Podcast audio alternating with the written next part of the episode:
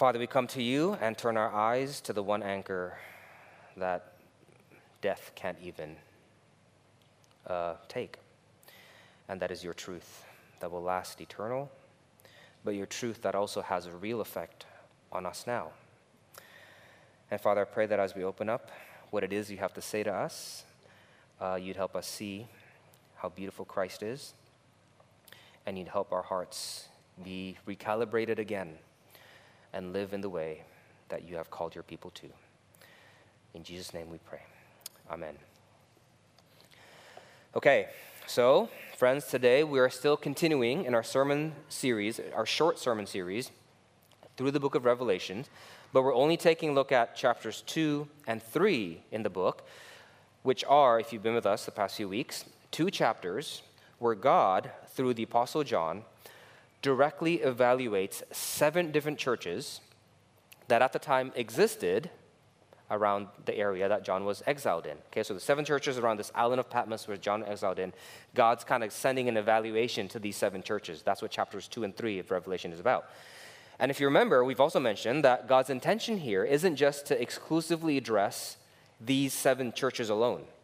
Because we know that the number seven in the Bible signifies what? Wholeness, right? Completeness. So really, when God's writing to the seven churches here, he's really actually addressing the whole church, the, the complete church, all the churches that will ever exist at all times until Jesus comes again, including our church today, Covenant City Church. And as we've seen, these evaluations so far have not been so great. The first church we looked at, Ephesus, God said, if you remember, that they were growing cold and loveless toward each other, right? They, they lost the love that they have at first for one another, God says. The second church, Smyrna, was one of the few ones that were doing good. The third church, Pergamum, has watered down the gospel so much uh, to where they almost looked no different than the world. The fourth church, uh, Thyatira, were worshiping tons of idols. And now we're at our fifth church. So after this, we have two more but now we're at our fifth church that's located in a city called Sardis. And we'll see God crit- critique them for being sleepy. They're sleepy Christians. So if you fall asleep during the sermon, the Sunday's not the Sunday to do that. Wake up, God told this church in verse 2. Wake up. And since we know that the church is made up of people, not the building, we know that this really is a critique for individual Christians in the church. Apparently, many Christians, perhaps even in our church, we got to at least be open to that, like the Christians in Sardis, are spiritually asleep. And some of us, this passage says, are in such deep spiritual sleep that it even looks like we're spiritually dead. Look at verse 1 in our passage. God says there, I know your works. You have the reputation of being alive, but you are what?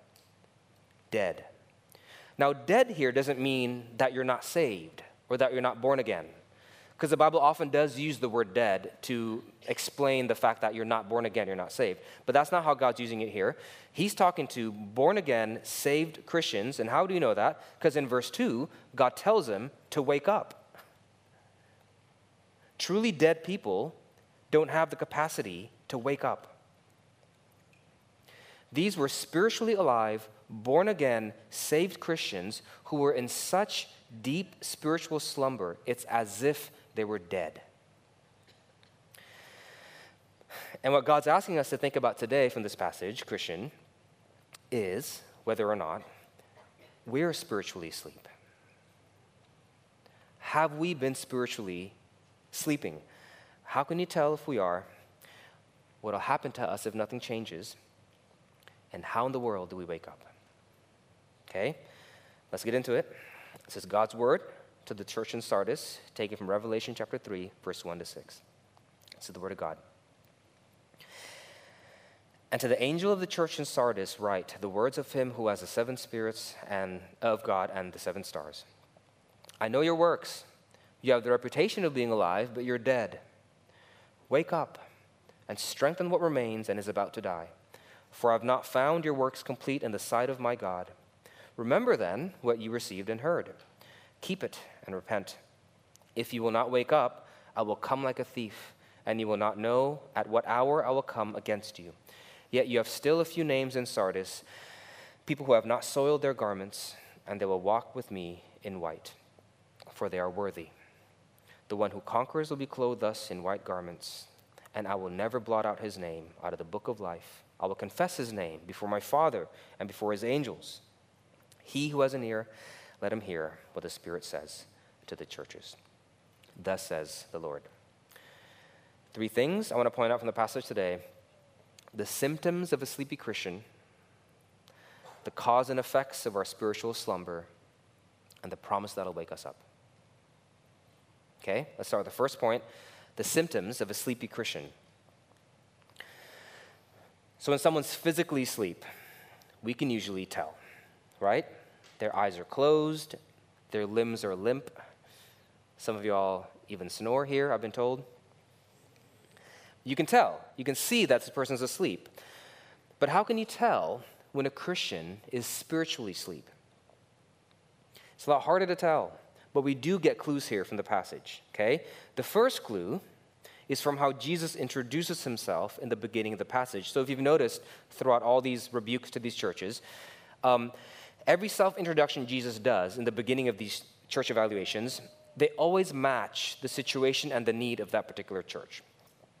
So, for example, to the church in Ephesus, we saw a few weeks ago, the first church, Jesus introduced himself as the one who holds what? The seven stars, right? Meaning he's the source of light. Okay? And do you remember what the problem was in the church in Ephesus? They were losing what? They were losing their light. See, it's corresponding.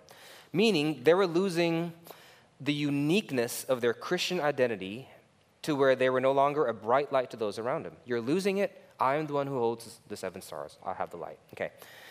But then to the church in Pergamum, for example, Jesus introduced himself in a different way.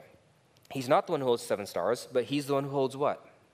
A double edged sword, which was a warning to idol worshippers in the church, right? Idol worshippers in the church will be dealt in the same way as idol worshippers are out there. The sword is double edged. And do you remember what the issue of the church in Pergamum was? They had tons of idol worshippers where? In the church. It matches. So, similarly, here, okay, back to our passage, we can tell the issue with the church in Sardis today by the way Jesus introduces himself to them in the opening. And if you look at how Jesus introduced himself in verse 1, okay, interestingly, he does it in the same way he did to the church in Ephesus. Look at verse 1 again in our passage. Jesus again said, that he's the one who holds what? The seven stars. He introduces himself as a source of light again. So that's the first clue we get about what spiritual slumber looks like. Is that just like in Ephesus, the people in Sardis seem to also be losing their Christian distinction. They also seem to be losing their ability to be a light to the people around them. Okay, that, that's our first clue. But there is a difference between Ephesus and Sardis. Stick with me. If in Ephesus they lost their Christian distinction, their Christian light to the people around them, because they've lost the love that they had at first for one another, right? That's what we studied a few weeks ago, internally. Here in Sardis, look at verse 2. They've lost their Christian light, their Christian distinction to the people around them, because they haven't been doing the work that they're supposed to do. They have work that isn't done yet in the sight of God, Jesus says. There's still tons of things they have to do. There are still tons of people who need to hear the gospel around them. There are still tons of brokenness in the city that needs redeeming. But they're not doing it, they're asleep. So, let me summarize. If the Ephesians lost their light due to lack of love internally, the Sardesians lost their light due to lack of love externally. In other words, they stopped caring about the redemption of their neighbors. And that's why God called them spiritually asleep. But there's more. Here's the thing with sleepy Christians we can very much look awake. Look at verse 1 again. Jesus told these sleeping Christians that they have a reputation of being what?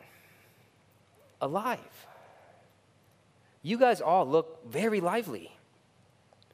You do a lot of Christian activities, you attend tons of Christian conferences, you serve in tons of Christian functions. And to everyone else, you have this reputation of being awake and alive, but you're not. You're dead asleep.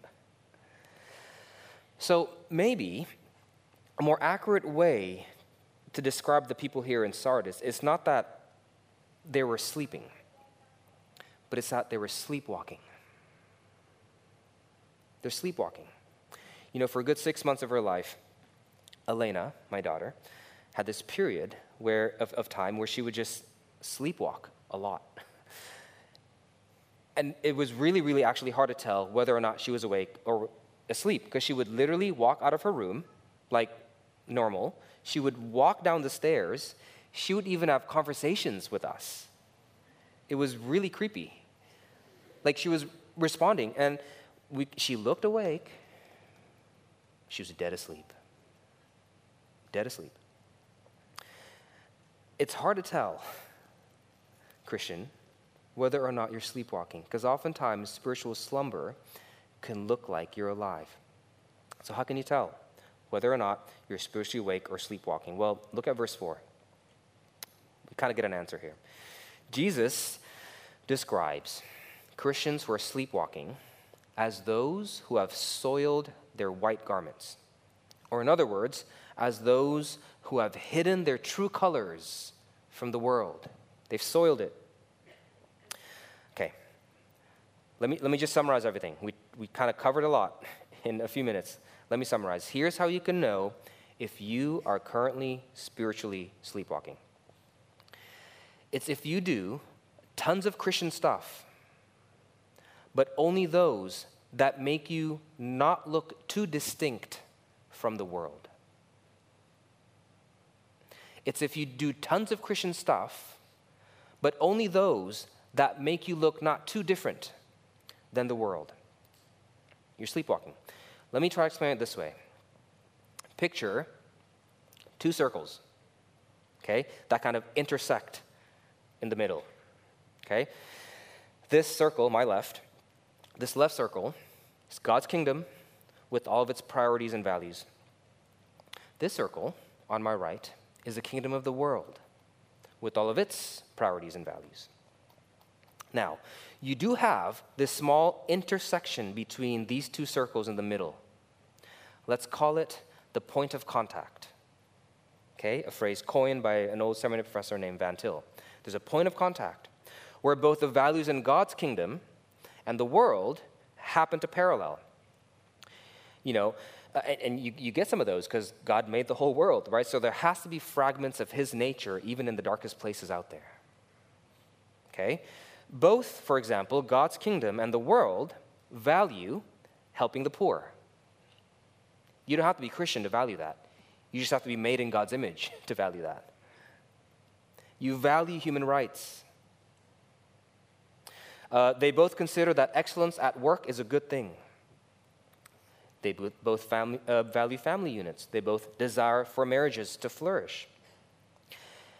And it's great for Christians to be active in this middle intersection area.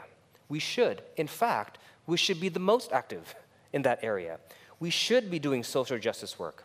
We should be protecting human rights. We should be caring for the poor. We should pursue excellence at work and shalom in the family. We should be doing those things. But here's what this passage is saying it's saying if we find ourselves very loud and active and passionate about these points of contact in the middle, yet at the same time, we find ourselves very quiet and passive, and frankly, maybe a little bit embarrassed about the things in this left circle which do not intersect with the right circle, because there are those as well, the values of God's kingdom that don't match with the world. If we're embarrassed about those things, if we're not doing anything about those things, doctrines such as total depravity, the world doesn't like that, that we're hopeless, that we have no spiritual capacity to, to go to God, uh, the doctrine of, of God's justice over all unrighteousness. No, no, no. God's mercy, that's in the middle section, right? But God's justice and wrath, that's more here. Those, those kinds of the, the exclusivity of the gospel. You're saved by Christ through faith in what he has done on the cross alone. You think the world, they don't want to hear that. If we're loud about these things, and we're so quiet about these things, God's telling us in this passage we might look like we're awake because we're loud here, but we're actually sleepwalking. We're sleepwalking. We have lost our light by soiling and covering these things here. You're not awake. And if we don't figure out the root issue of our slumber, if we keep sleepwalking, there will be consequences. Which brings us to our second point the cause and effect of our spiritual slumber. Okay. Let's first talk about the cause. What is this spiritual melatonin that often puts us asleep? And you can find the answer again in verse 4, actually, where God describes those who sleepwalk as those who have soiled their garments.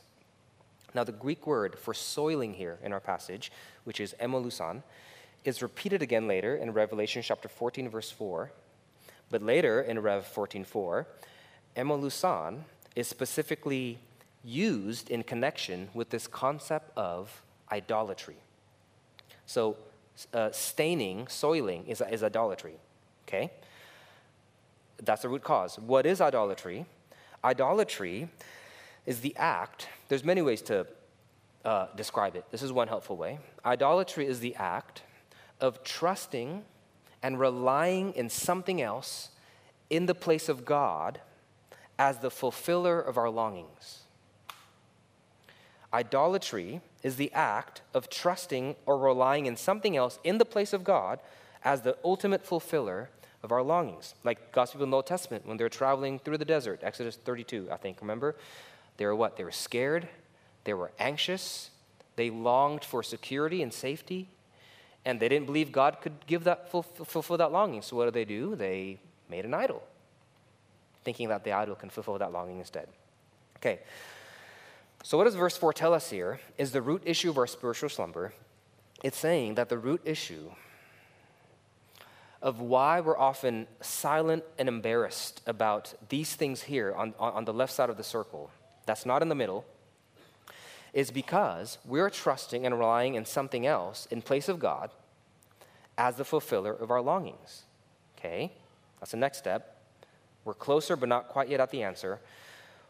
What longing are we seeking to fulfill apart from God by soiling and covering these truths up that don't match with the world. What is the longing? Well, if you go to verse 5, I believe that we're told this longing is our longing for honor. Honor. The longing isn't bad, okay? And look at the end of verse 5. Jesus says that even he himself will give it to us.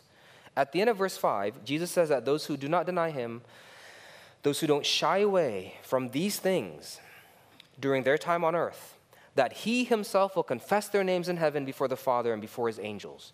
Jesus will have this kind of public declaration honoring you in heaven, saying that this person was not embarrassed by me on earth.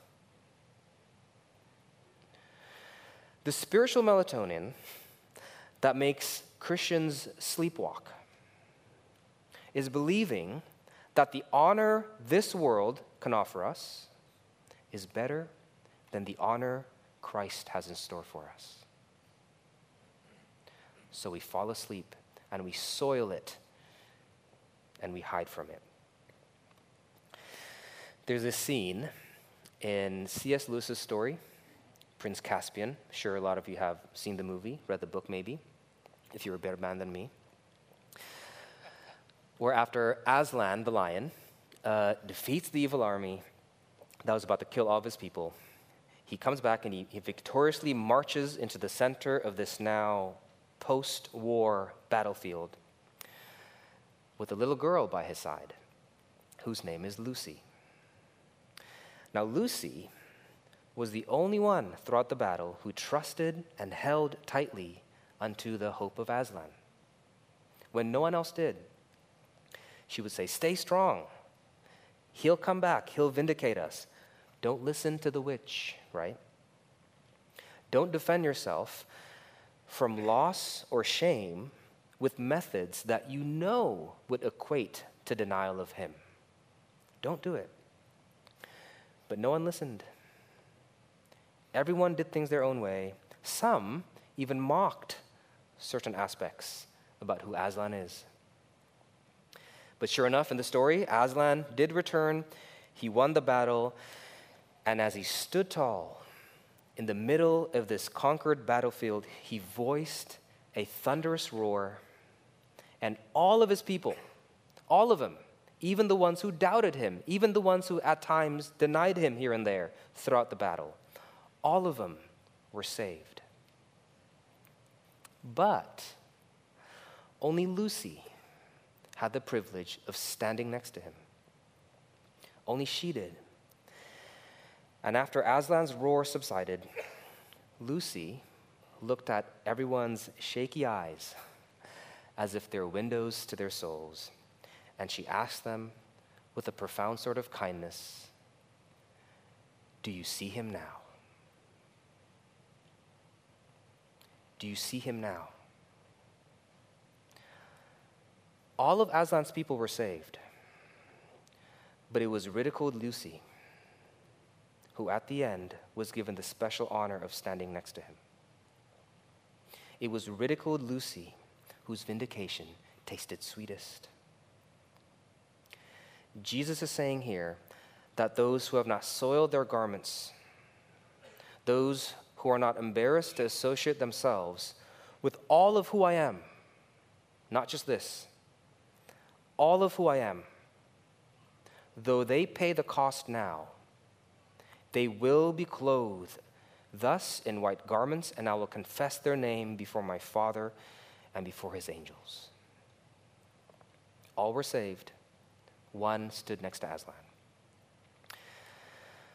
But oftentimes, the honor that this world offers us feel better, doesn't it, than Christ's. Even Lucy, at times in the story, had moments of doubt to where Aslan had to ask her, Why didn't you come to me sooner? And she said, Because it was hard going alone. it's hard going alone. Shame is one of the best spiritual melatonins out there.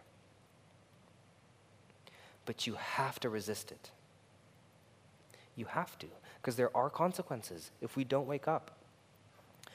What are they? Let's go to verse 3.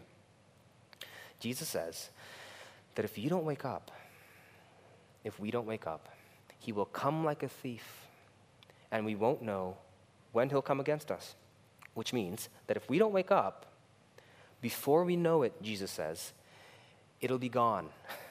Like a thief, he'll take it away. What'll be gone? our ability to go beyond connecting with the culture and our ability to actually be part of its redemption. It'll be gone. Our ability to not just hang out in the middle, but guide them from this world to God's heavenly place.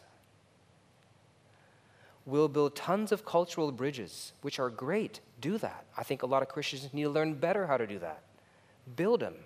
But the thing is, we'll keep building them and never cross them. We'll be applauded by the world, but actually be of very little eternal help to them. We'll feel awake and alive, but actually be dead asleep.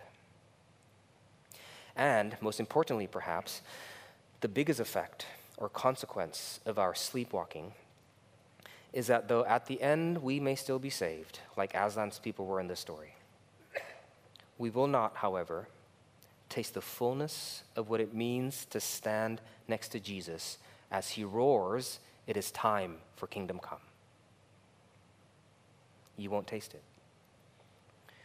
We got to wake up, which leads us to our last point. How do you do that?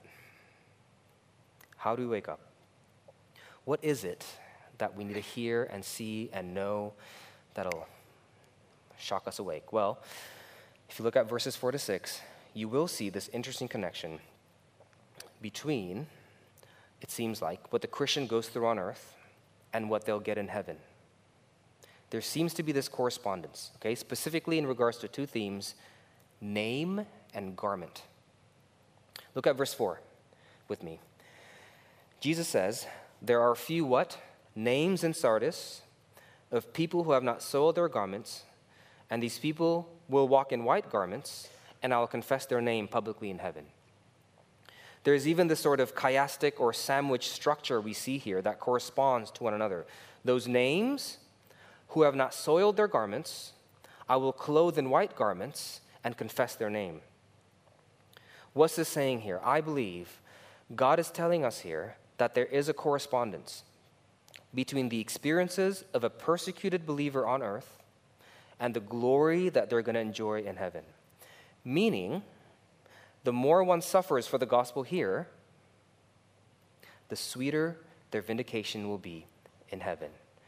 Now, if you've been coming to CCC a lot, this would sound a little bit alien to your ears because we emphasize the gospel, right? And you come here and you go, Tez, I thought this was a gospel centered church, meaning we believe that our efforts don't earn us anything in heaven, that we're saved by grace through faith in Christ alone. Yes, yes, absolutely. We are saved by grace through faith in Christ alone. But as Sam even mentioned a little bit in the um, liturgy, the Bible also says that God gives different measures of grace to different people. Ephesians 4:17. Uh, sorry, Ephesians 4 verse 7. Uh, Romans 13:3. It says that God gives a different measure of faith to different people as well. Grace in 4:7, faith in Romans 13:3, and even Jesus' disciples themselves in Luke 17 verse 5 asked Jesus to give them the grace to increase their faith, implying that they had it, but it was small, and they wanted more of it. Okay? We're saved by grace through faith alone, but God does give different measures of grace and faith to different people. Stick with me, okay? This is going to connect. And what happened to these people in the Bible who were given an extra measure of faith and grace? Listen, loud and clear. They did not become richer. They didn't. Their personal careers didn't all of a sudden experience success. It didn't. They didn't get healed and get a longer lifespan. In fact, most of them got a shorter lifespan because they were killed for the gospel. What happened to these people that God gave an increased measure of grace and faith on earth to is that they experienced an increased level of boldness to preach the gospel, to not be embarrassed about these things here, and they ex- experience also increased level of pushback from the world. So let me, let me connect everything we're talking about together, okay? Here's a summary God has the right to bestow different degrees of grace and faith upon whomever he wills. And when he does, the recipient of this grace and faith will walk in deeper statutes with his commands, and they will hold on tighter to his truths. All of it, not just the ones that connect with the world, all of it. And although this person may try their absolute best to obey Paul's words in Romans 12, which is to live at peace with all men, although they've tried their best to do it, at the end of the day, holding pa- fast to some of these things here will most likely result in pushback from the world. And they maybe will be persecuted. But after all is said and done, our just God will crown his own work fairly. And to the degree God has given you the grace to be stripped down of a good name here on earth, he will, to that degree, declare your name as owners of white garments in heaven. For those who are first will be last, and those who are last will be first. That's the summary. If you want to wake up, Christian, if we want to wake up from our spiritual slumber, from our sleepwalking, if we want to be of some eternal help to the people around us by not shying away from the hard truths in this left circle, if we want to know what it means to know Christ in his suffering, Paul says, now, in this world, and later fully in heaven, then what you got to do is beg God to give you more faith to be like Lucy. And enjoy the sweetness of his vindication, not by crowning yourself with your good works, but by letting God crown his own work in you. That's how you wake up. There is a correspondence. He's a just God. But if you're here today and you're not a Christian, meaning you're still exploring the gospel, you're still kind of figuring out what this whole Christianity thing is about, who Jesus is, and all that stuff, then, then I want to be really careful to not imply the wrong thing because I can very easily sound like I'm saying something I'm not saying. Let me clarify. I'm not saying that holding fast to these left truths here, despite persecution, is the way for you to earn the white garment of salvation. No, no, no, no, no. Don't hear me say that. That's a narrative you've perhaps heard from other worldviews. That's not what the Bible teaches. You don't earn it by holding fast to these, okay? That's clear in the passage that holding fast to these truths despite persecution is the way for us to not soil our garments. It's not the way for us to earn our garments. So the question is how do we get this white garment of salvation in the first place? Well, let me read to you a conversation that John, the guy God used to write this letter, had with someone he interacted with during this heavenly vision of Revelation in chapter 14, later in the book. So, after God showed John what heaven would look like in Revelations 14, John saw that it was filled with people in these white garments. And after seeing this vision, John said that one of the elders approached me in heaven, saying, Who are these clothed in white robes, and from where have they come? I said to him, Sir, you know. And he said to me, These are the ones who have washed their robes and made them white in the blood of the Lamb. Being faithful to God's truth despite persecution is not the way you get the white robe, it's the way you prevent from soiling it. But the way you get it in the first place is only through the blood of the Lamb. Alone, Jesus, who died on the cross to trade garments with you. The Bible doesn't say that you earn your salvation by having your name stripped of worldly honor for God. No. The Bible says you receive your salvation because God Himself came down and was stripped of all worldly honor for you. That's how you get it. So, wake up, O sleeper, Paul says in Ephesians 5. Arise from the dead. Don't be embarrassed by the Lamb who took on a world of shame for your redemption. He is worthy. Rise, let the light of Christ shine upon you and let that dim out whatever honors that this world is shoving in your face.